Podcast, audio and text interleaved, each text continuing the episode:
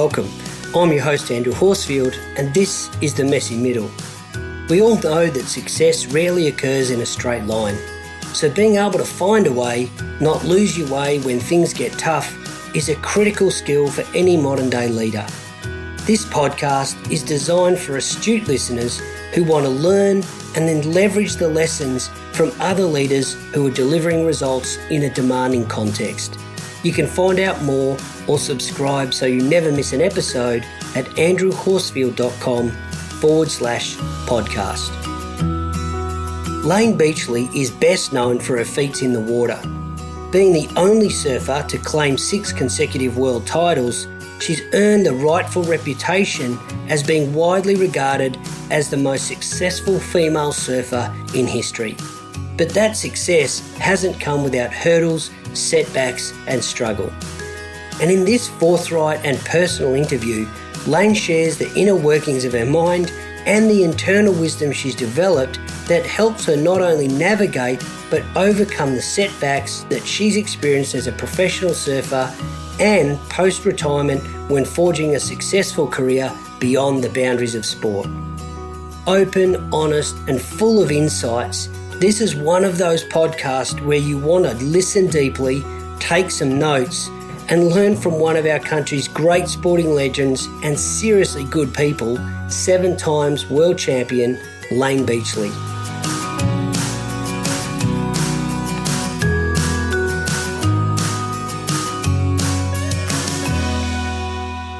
Layne, welcome to the Messy Middle. We've been trying to have this conversation for a little while, and mostly because of my uh, incompetence, largely. But it's brilliant that we've been able to Aww. make it happen.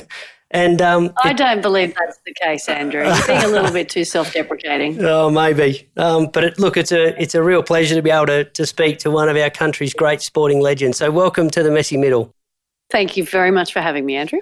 I think it's a natural point or question to start because you've just come back from a surf, and I've just mentioned to you it's it's wetsuit weather down here in Melbourne, but for all the wrong reasons. Is that a natural habitat for you to find when you need to relax, recalibrate, and rejuvenate? Yes, it is. The ocean is definitely my place of solace. It's where I always refer to seeking opportunity to, as you say, rest, recalibrate, and relax. But then also, I can go out there and be quite intense and focused and driven, and just it depends on the conditions and depends on what I'm I'm heading out in the water to achieve. So today it was a matter of rinsing off the day, cleansing my mind, having a bit of fun, not putting too much pressure on myself. Whereas yesterday I, the waves were quite good and quite solid, and I'm I just wanted to make the most of the opportunity I had out there. So the my mindset really determines the attitude that I rely on in the water it's a nice approach because so often it's the other way around, isn't it? That we force ourselves into a way of being or doing and and sometimes it just seems harder than it needs to because we don't necessarily connect that yeah. mind and body connection. I used to believe that I had to surf in order to be happy, and now I realize that um, I'm happy because I surf. So that way, I'm not so driven by it or concerned if I miss a day or two. Like I used to get really agitated if I miss a surf, but now I also recognize where my limitations are. And now I'm getting older, I'm becoming a little wiser and a little bit more tactile with my body. And if I know that I'm a little worn out and I've got a lot of work to do, then I'm actually better off not surfing until after I've done the work because surfing does drain some of the energy out of me, even though it gives me a lot too. And being in the ocean, is that just a natural affinity you've always had growing up and since you were young, or is it a byproduct of just having so many years on the, the pro circuit? It's a combination. It's a byproduct of having the advantage of growing up on Manly Beach with a beach loving family with the last name Beachley and becoming a pro surfer. And it's also uh, an affinity that I've had from a very young age. I remember being put on the sand before I could walk, and I just fell in love with nature. I fell in love with the inspiration that it gives me. I fell in love with the energy that it gives me. I fell in love with the connectedness and the connection that I have when I'm in nature. So I'm not just drawn to the beach, of course. I do love the ocean and it is my place of solace. It's my happy place, I refer to it. But I'm just in general drawn to nature. I, as a kid, I remember climbing trees. Now I, I love to you know, walking barefoot in the grass and um, just putting my sun in the face for five minutes or uh, playing in the snow. I just really have this strong gravitational pull towards all things nature. And I think surfing's such a great part of Australia's coastal landscape, and there's uh, I suppose, a huge difference between the weekend warriors surfing and, and someone like you who, you know, seven times world champion, eight if you include the Masters victory. And I'm wondering, can you remember the time when you realised that this could be a real career for you? It was later on than most people would expect. You know, I, I declared as an eight year old I was going to become a world champion, and that was the result of being told I was adopted. And, and the way I had perceived that was being abandoned and rejected. And so, therefore, I had decided that to become worthy of love, since I've now been abandoned rejected by my own mother, to, to prove to the world that I'm deserving of love, I have to become a world champion. Now, it's an ambiguous and auspicious goal to set myself as an eight year old. And then, as a 15 or 14 or 15 year old, I decided that that avenue was going to be professional surfing. So I, I hadn't really committed to being a professional world champion surfer uh, until I was well into my mid teens. Which may sound crazy for some people because that you say that's late, and a lot of people would say that's really early. Yeah, true. yeah, you ask a lot of teenagers today what they want to do in their life, and I wonder how many of them declare that they're going to become a world champion at something or the world's best at something. Yes, I, I you know, I, but then I look at it's all relative to timing. I look at the kids today, you know, these eight, nine, or five, eight, nine, 12 year olds who are already cementing themselves on the world stage. And, uh, and, but then I consider how long is their career going to be when they're putting that much pressure on themselves at such a young age. The declaration in terms of you wanting to be successful, was that related or have a time signature around finding out about the adoption and things, or was it completely separate? Oh, I'm sure it's all interconnected in a way. You know, as an eight year old, I just had this urge and uh, this very strong desire to to want to be loved, uh, and I think it's a driving force in in all of us. And uh, I just had to find an avenue to express that, and sport was definitely that avenue. I mean, I loved playing cricket and tennis and soccer and hockey and basketball, even though I was very pint sized. And I mean, I didn't see my size or my gender as a barrier. I just saw um, sport as being my avenue and opportunity to to fulfill my desire to be loved, and uh, and that was also the boundary and the parameters that I'd placed around it, and the expectations I'd placed around it. So when I joined the tour as an 18 year old. I wasn't aware of all of these emotional, mental, and um, spiritual connectors that were pushing me and driving me. And a lot of people today ask me, Do you think you would have won six consecutive world titles without that level of drive and ferocity? And quite honestly, I don't know. Looking back now with what you know, is there any advice you'd give yourself back then around, you know, from your future self back into your younger self?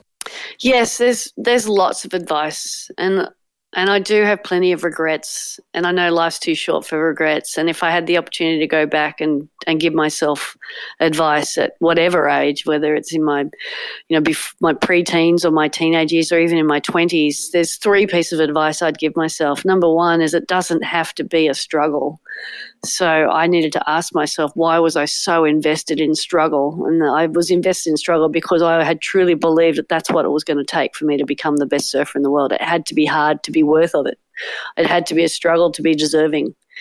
Um, well, to deserve the success, it had to be, I had to endure a whole lot of struggle the other piece of advice I would be was to be uh, kinder and more compassionate to myself and others. You know, I was tagged as having the compassion of a tiger shark, and that was not only the extension of the compassion or the empathy that I lacked for my competitors, but it started with myself. I, I lacked com- empathy and compassion for myself. So, and how that how that played out in my life is that for example, I would get severely injured and just deny the pain, deny the suffering, and just push through it, which prolonged the pain and prolonged the suffering. And to this day, I am now still managing um, body and, and physical issues because of the fact that I, I failed to address it when it originally occurred. Um, and then the last piece of advice is that you're not on you're not on this journey on your own. You're not alone. You do have a support team. You have people who love you and support you, and you are deserving of that love and support. And And uh, because of your fear of rejection, you will naturally want to push it away because your fear is driving your behaviors. You'll either behave in a way that gives people reason to reject you, or you'll reject them first to beat them to the punch. So, becoming aware of those fundamental principles may have saved me a lot of pain, a lot of suffering, and a, and a lot of struggle. Yeah, it's a great it's a great uh, perspective, Layne, And uh, how did you achieve in in dealing with all that? Because that can be quite, you know, that cognitive fatigue of carrying around that and that drive from a from a negative force can can be obviously very positive uh, in, in your case in some circumstances, but can also be very fatiguing. Was there things that you look back and think, oh, I did that well, or, or that really took a toll? There's plenty of moments that I look back and go, wow, that took a heavy toll. Um, but then there's yeah, there are many times when I look back on my career and go, well, I did that really well. You know, I what I did very well is I left a long-lasting legacy on the sport of surfing because of my awareness around being a very positive role model and leading authentically. So, so standing firm in my truth, owning my truth, being aware of my values, and not allowing external circumstances to dictate those values to me. And what that also enabled me to do, especially as a teenager, was to prevent me from being a victim of peer pressure. So it stopped me from, for example, being sucked into an environment where I felt unsafe or where I felt like I had to do something I didn't want to do such as drugs or alcohol or smoking, which a lot of teenagers get involved in. And that also allowed me to then choose who I wanted to be surrounded by. So I've chosen well. I feel like I've had great people in my life, and I still do have amazing people in my life. And I'm really grateful for the shoulders of the people that I've stood on on the way up because I've had to lean on them on the way back down. So as long as I'm still massaging the same shoulders, then I know I've treated these people fairly. And so I, I, I'm very proud of the relationships that I've developed and nurtured and held over a long period of time. So there's some of the things I'm really proud of. Um, some of the things I'm not so proud of are actually a, a direct um, flip of the same coin. So there's some relationships which I've just tarnished and burnt and ruined for the rest of my life that I'm not proud of. Um, and that's and it takes two to play that dance. And so uh, those people will never forgive me, and so it's a matter of me actually just having to learn to forgive myself. Yeah, it's look, it's such a, a great point that our we talk about, you know, one of the strengths can also be deployed in a different circumstance and become something that limits us and restricts us. And do you have strategies now of how you you know catch that in yourself and be able to calibrate back to more of who you want to be than that other shadow side where you think this can get me in trouble? Yeah, because I, I have a a predisposition to fear and self doubt, which most people may be surprised to hear that. And that just comes down to my survival mode mechanism. You know, I felt like I was disconnected from joy from the moment I was conceived, and then I was rejected the moment I was born, and then I had to fight for my life in a humidicrib for six weeks because I didn't have enough strength or nutrients in my body to survive. And so there's all these fighting spirits and um, challenges in the you know in the first nine months of my life, and then those just became habitual patterns of behavior throughout my whole life. It's you know it's tough to to spend too much time looking back. you know it's um, it's a matter of maintaining an optimistic mindset and, and focusing on going forward. So, a couple of things that I rely on, a couple of tools that I rely on is first, just my awareness of self and having the courage to look in the mirror and actually view my own reflection. And a lot of people look at themselves and just judge themselves. They don't actually see what they see. They just see what they want to see or they see what they don't want to see. Yeah. And so I, I, use my mirror as my honesty barometer. I just, I literally look at it and I look into it and I look into my own eyes and I go, how am I doing today? how am I feeling? And what have I done that have, has led me to feeling this way, whether positive or negative or in between? Um, I also surround myself with people who I refer to as my honesty barometers. I have people who bring the best out of me, who elevate me, who nurture me and develop me, um, and most importantly, are honest with me. And my self talk, I'm a very reflective and introspective person where I'm constantly analyzing how I'm feeling um, and taking full responsibility for that. So I'm never pointing my finger and laying the blame at someone for pissing me off or letting me down or agitating me. I'm taking responsibility for being in that state.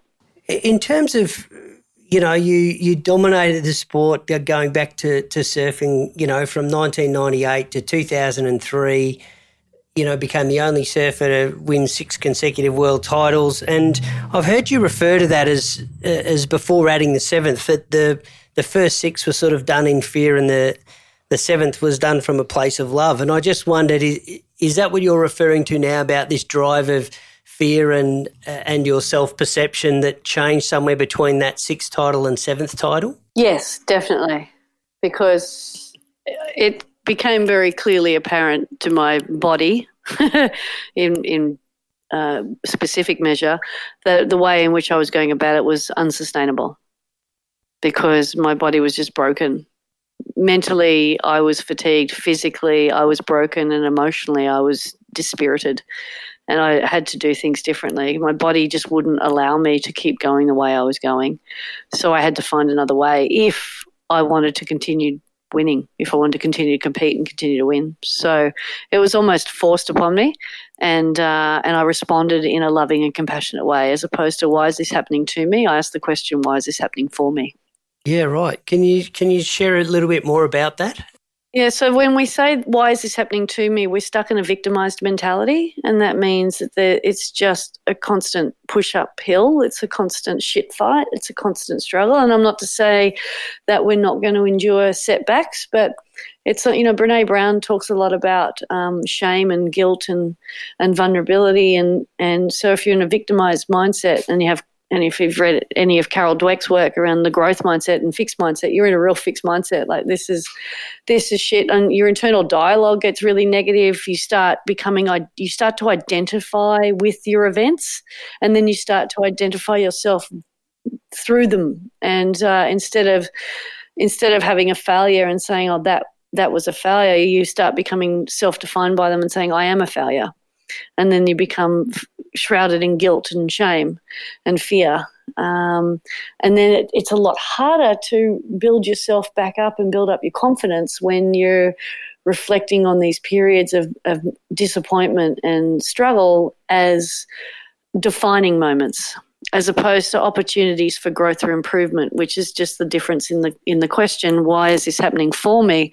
Well, this has happened for me because I realize that when this happens, I tend to go back into my default setting of survival mode. I go back into self-deprecation. I beat myself up. I get angry. I get agitated. I push the people who really want to be beside me to help me. I push them away.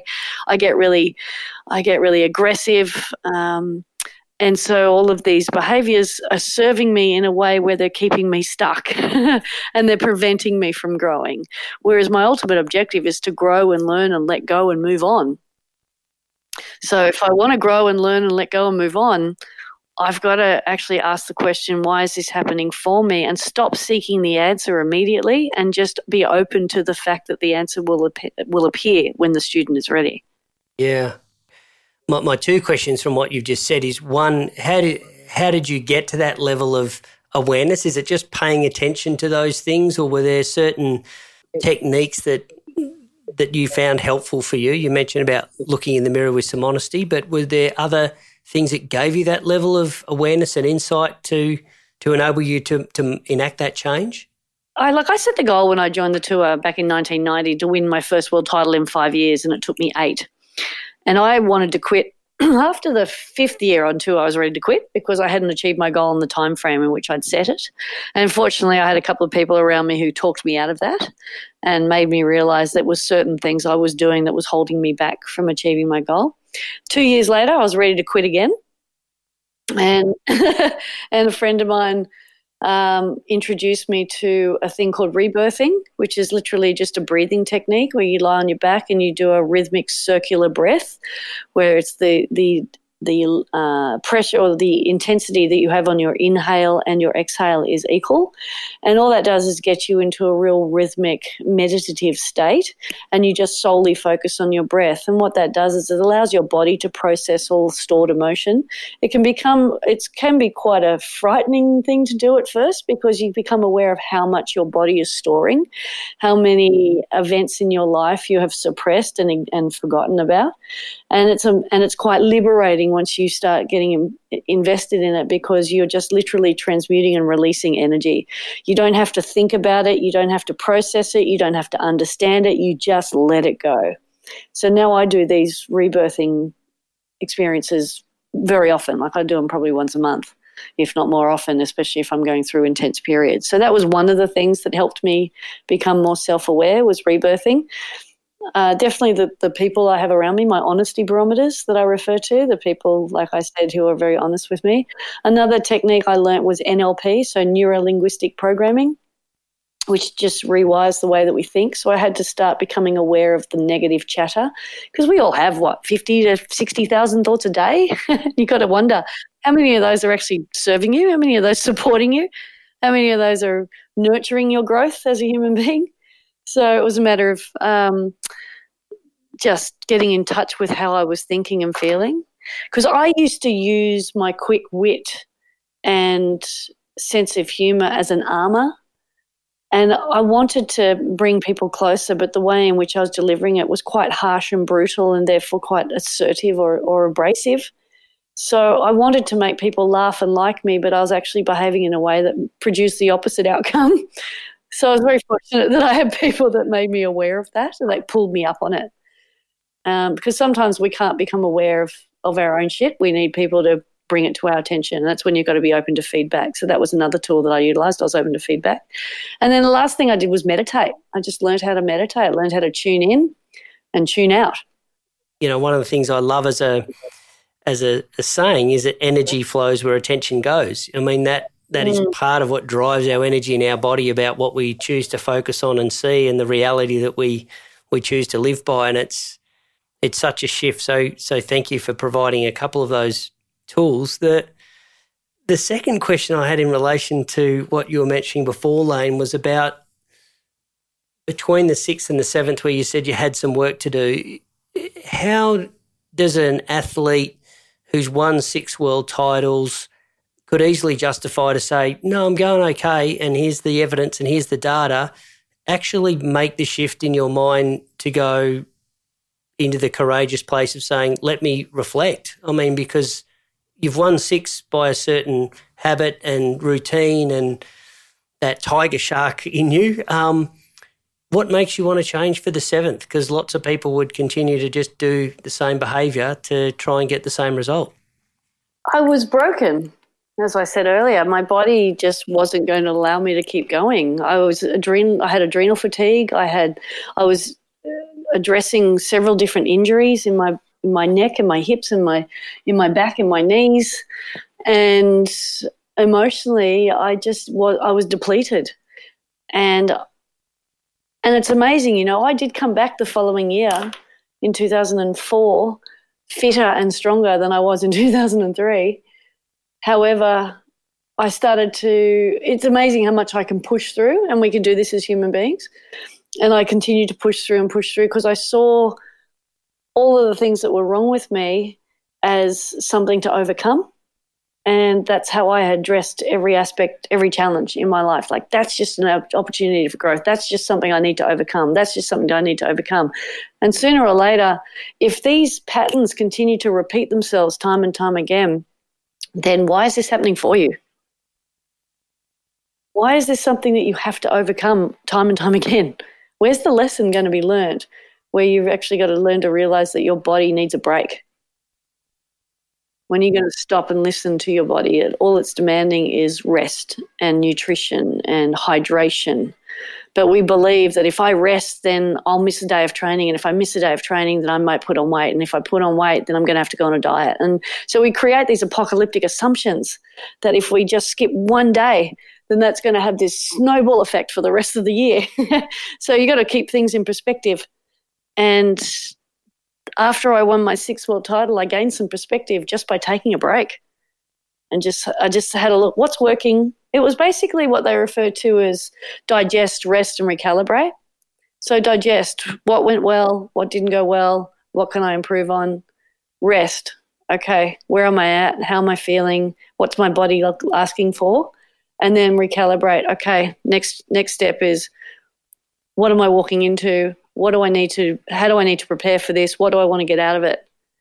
And so if I maintained that routine and was honest with myself in the answers to the questions, it was obvious that I needed to change the way I was going about it because it was an unsustainable model for success, the way I won world title number two to six. And did you do that through journaling, or was it just a thought process at the end of the day in a in a quiet space, or in terms of reflecting on those questions? Journaling definitely helped.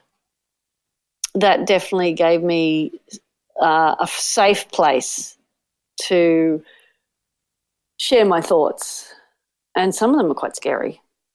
And some of them were quite fierce and some of them were quite sad. And it brought up definitely a, a, multitude of emotions um, but it was a safe place to do it. So and i've relied on journaling since i was seven years old.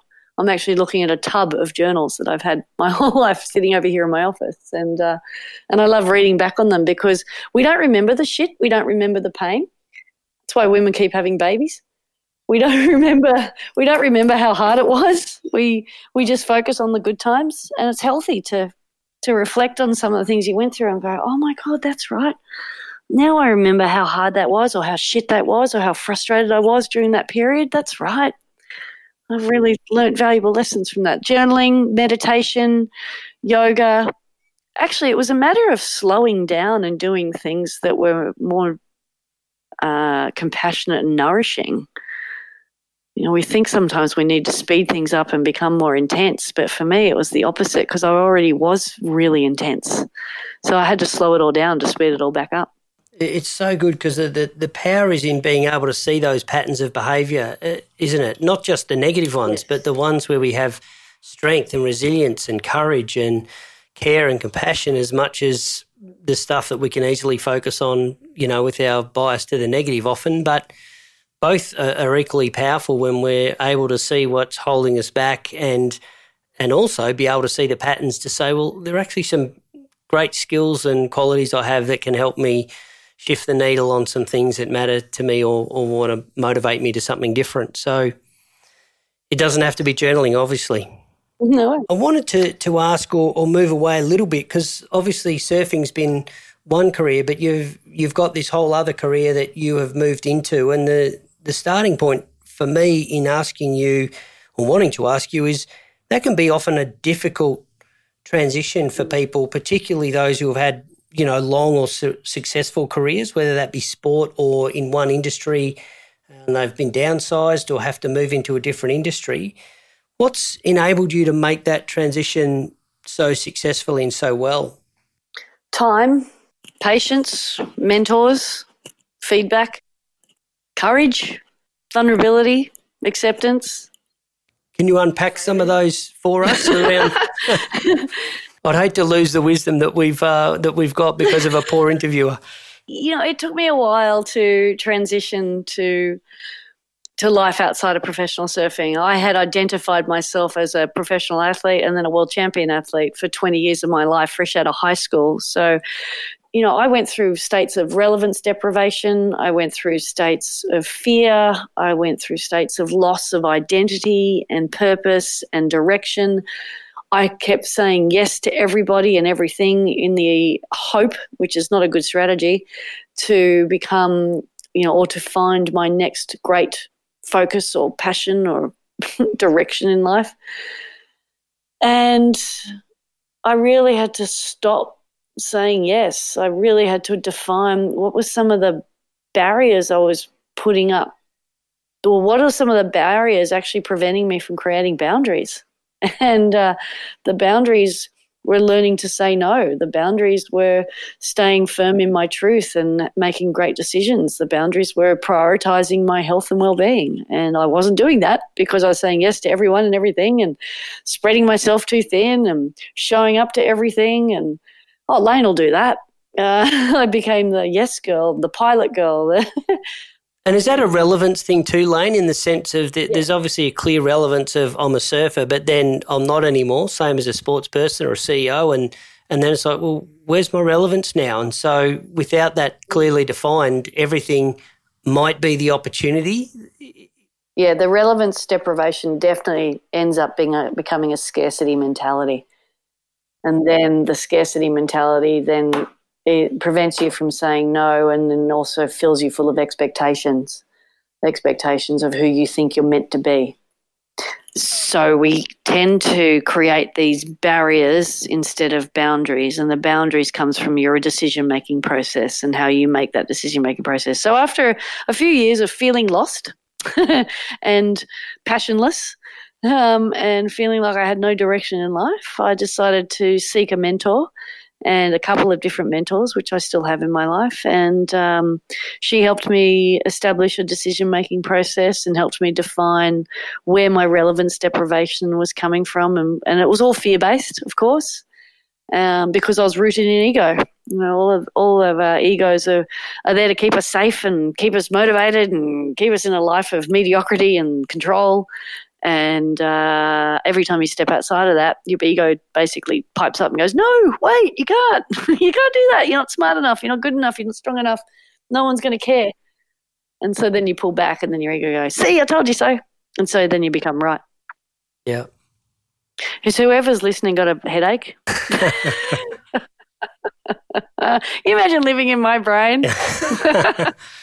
well, one of the good things I think I found through the listenership is is people who are subscribing and listening, um, and thank you for doing so. It, they're not people who want sound bites and five steps. Um, they're people who want to hear stories and and be able to apply it back to their own circumstance to say there are three things, five things that I can take away from listening to to think about. And I call it moving mental furniture around. You know, we often can say, what does it look like if that goes over there, and how does that feel, and what might the shape of that look like, or my thinking change if I took that and put it into a different context or a different place? You, you mentioned about uh, your own mantra of happy, healthy, fit, and strong. Is that yes. is that something that, that came out of seeking that relevance uh, as a mantra? Have you always had that? Do people ever ask you, um, how do you find your purpose? And or how do you know what's right for you? And I often answer the question, well, you can always start with what's not right. You know, you can always start with what's wrong. Yes. Um, and, and when it comes to your purpose, you, you need to go back to your childhood and to find out, you know, what excites you, what lights you up, what gets you up in the morning. Um, you don't need to go to India or sit on the top of a mountain for 10 days to find yourself. You can literally just get up and look in the mirror. I can shortcut that struggle for you. When it comes to um, finding a mantra, for me, the reflection actually came from that that time during that relevance deprivation where I used to go on holidays uh, after a, a, very long period of work, and then I would fall sick straight after, you know, the immediate time that I would get there, and it just became normal. I was like, oh yeah, I just get sick in the first week I go on holidays, and and then you know a variety of different things. You know, I, I just get fat um, and I say all these things to me, to myself, and then they just become like these self fulfilling prophecies over time because they're just repetitive patterns that are default settings that you just rely on because they're familiar. And after a while, I realized these patterns aren't really serving me very well. They're not. They're not the place I really want to find myself. I don't like getting sick ever because I spent so much time sick as a kid. Yeah. And I certainly don't like getting fat because I pride myself on feeling good in, in my body and, and looking after myself. So I started to change the dialogue. And the the discipline and the ability to change the dialogue actually was learned when I was winning from or competing for my sixth consecutive world title, where someone randomly handed me a copy of Conversations with God. Have you read it? No, I haven't. Conversations with God is a, a, dialogue written by Neale Donald Walsch, and, and what I what I got from the book, what I gleaned from the book, was the two most powerful words in the English language are I am. Because what you put after them literally shapes your reality. I am is literally a declaration to the universe. And the way that the subconscious and the conscious mind works is the subconscious mind cannot differentiate between what's imagined and what's real. The conscious mind, it's the captain of the ship. It's saying due north, and the and the subconscious mind's in the engine room going, "Yep, cool, let's make it so." And then the conscious mind goes, "No, actually, I want to go east." And then the subconscious mind goes, "Yep, okay, okay, let's make it so." It never realize, it never rationalizes or judges or criticizes or doubts. It just goes, "Yep, sure, yep, okay, yep, that's cool." And so how that works in a dialogue sense is if one day you say I'm fat, lazy, and stupid, your subconscious mind goes, okay, cool, yep, let's make it so. And then the next day, if you say I'm happy, healthy, fit, and strong, yep, cool, let's make it so. So the power of I am was what enabled me to win my sixth world title. I lost touch with it for a little while, and then I realized the power of it, and so I've brought it back into my consciousness, where I, as I said earlier, if I have this natural predisposition to being negative and self-deprecating and fearful then I need to break the cycle predominantly starting with my self talk because the relationship that I have with myself sets the tone for every relationship I have with every other every other person in my life. So I need to feel good about me. And so I want to be happy, I want to be healthy, I want to be fit, and I want to be strong. So therefore I reassure myself with a mantra every day that that's exactly who I am. So I'm currently building a course a, a seven week course on helping people align themselves with their truth. And when you are fully aligned with your truth, you will feel more confident. You will feel happier. You will feel more congruent with who you are and what you do.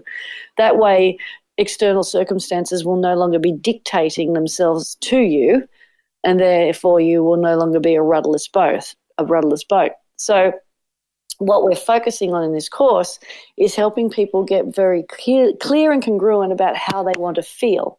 Because I believe everything we do is based on how we want to feel. The clothes that we wear, the people that we hang out with, the food that we eat, the alcohol or the amount of alcohol we drink. Um, and a lot of the times we're actually doing things to numb our feelings because we're afraid of how we feel. Because actually we've never even we've never even understood about maybe we've never even understood what feelings truly are. It can often be a replacement behaviour, can't it? The yeah. things we're doing is sort of to to mask or judge or overcome the thing that we're really feeling. Yes, exactly. So if that's the case, if what we if we stop and take a take a snapshot of the story that we're currently telling ourselves, which is fulfilling our self fulfilling prophecy, we have to ask ourselves, how is this story making me feel? Do I feel happy? Do I feel aligned? Do I feel awakened? Do I feel congruent? Like, do I feel in control?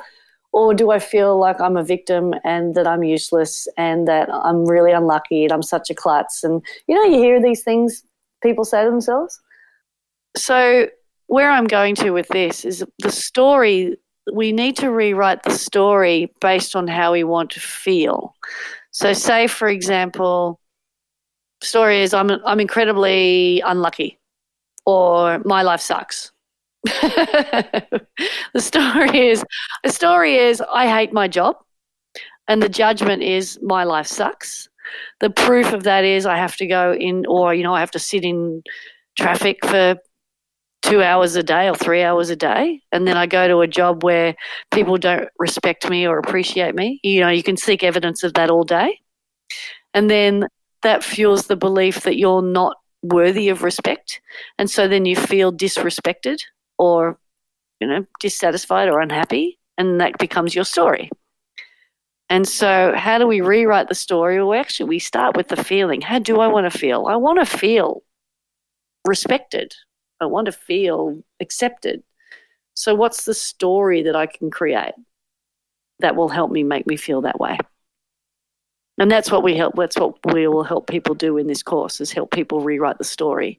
And then align themselves with their truth align their dream team with their truth and then give them tools and and tips and tools and a full toolkit actually to awaken themselves to their truth. Yeah great. Look we'll make sure that that we'll include that in the show notes so that people can Thank access uh, access that um, for those who are intrigued and interested and, and want to find out more and what what inspires you about that sort of work now, that transformative work and and and change work with people and awakening people awakens me. So it's a mutual opportunity. you know, I love I love seeing people have aha moments and breakthroughs, and, and also because I know how beneficial they've been in my life. Layne, I think that's just a brilliant place to end our conversation. You've just offered a, a wealth of wisdom in about 45 to 50 minutes that I know people listening, including the host, um, have found exceptionally valuable. So I just want to say thank you for your time, thanks for the wisdom, and thanks for being a great guest on the podcast. Thank you for having me, and for everyone that's listened and tuned in, thank you so much for listening.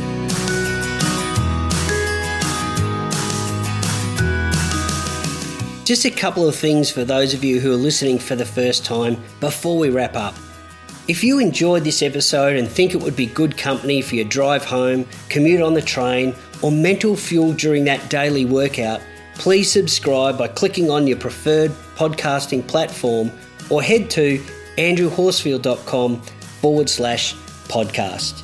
And if you'd like to receive a monthly email from me with insider content, videos, white papers, and recommended reading that's going to help you move your mental furniture about people and performance, then sign up for more content that's been curated specifically for curious minds like yours at andrewhorsfield.com forward slash contact. Thanks for listening.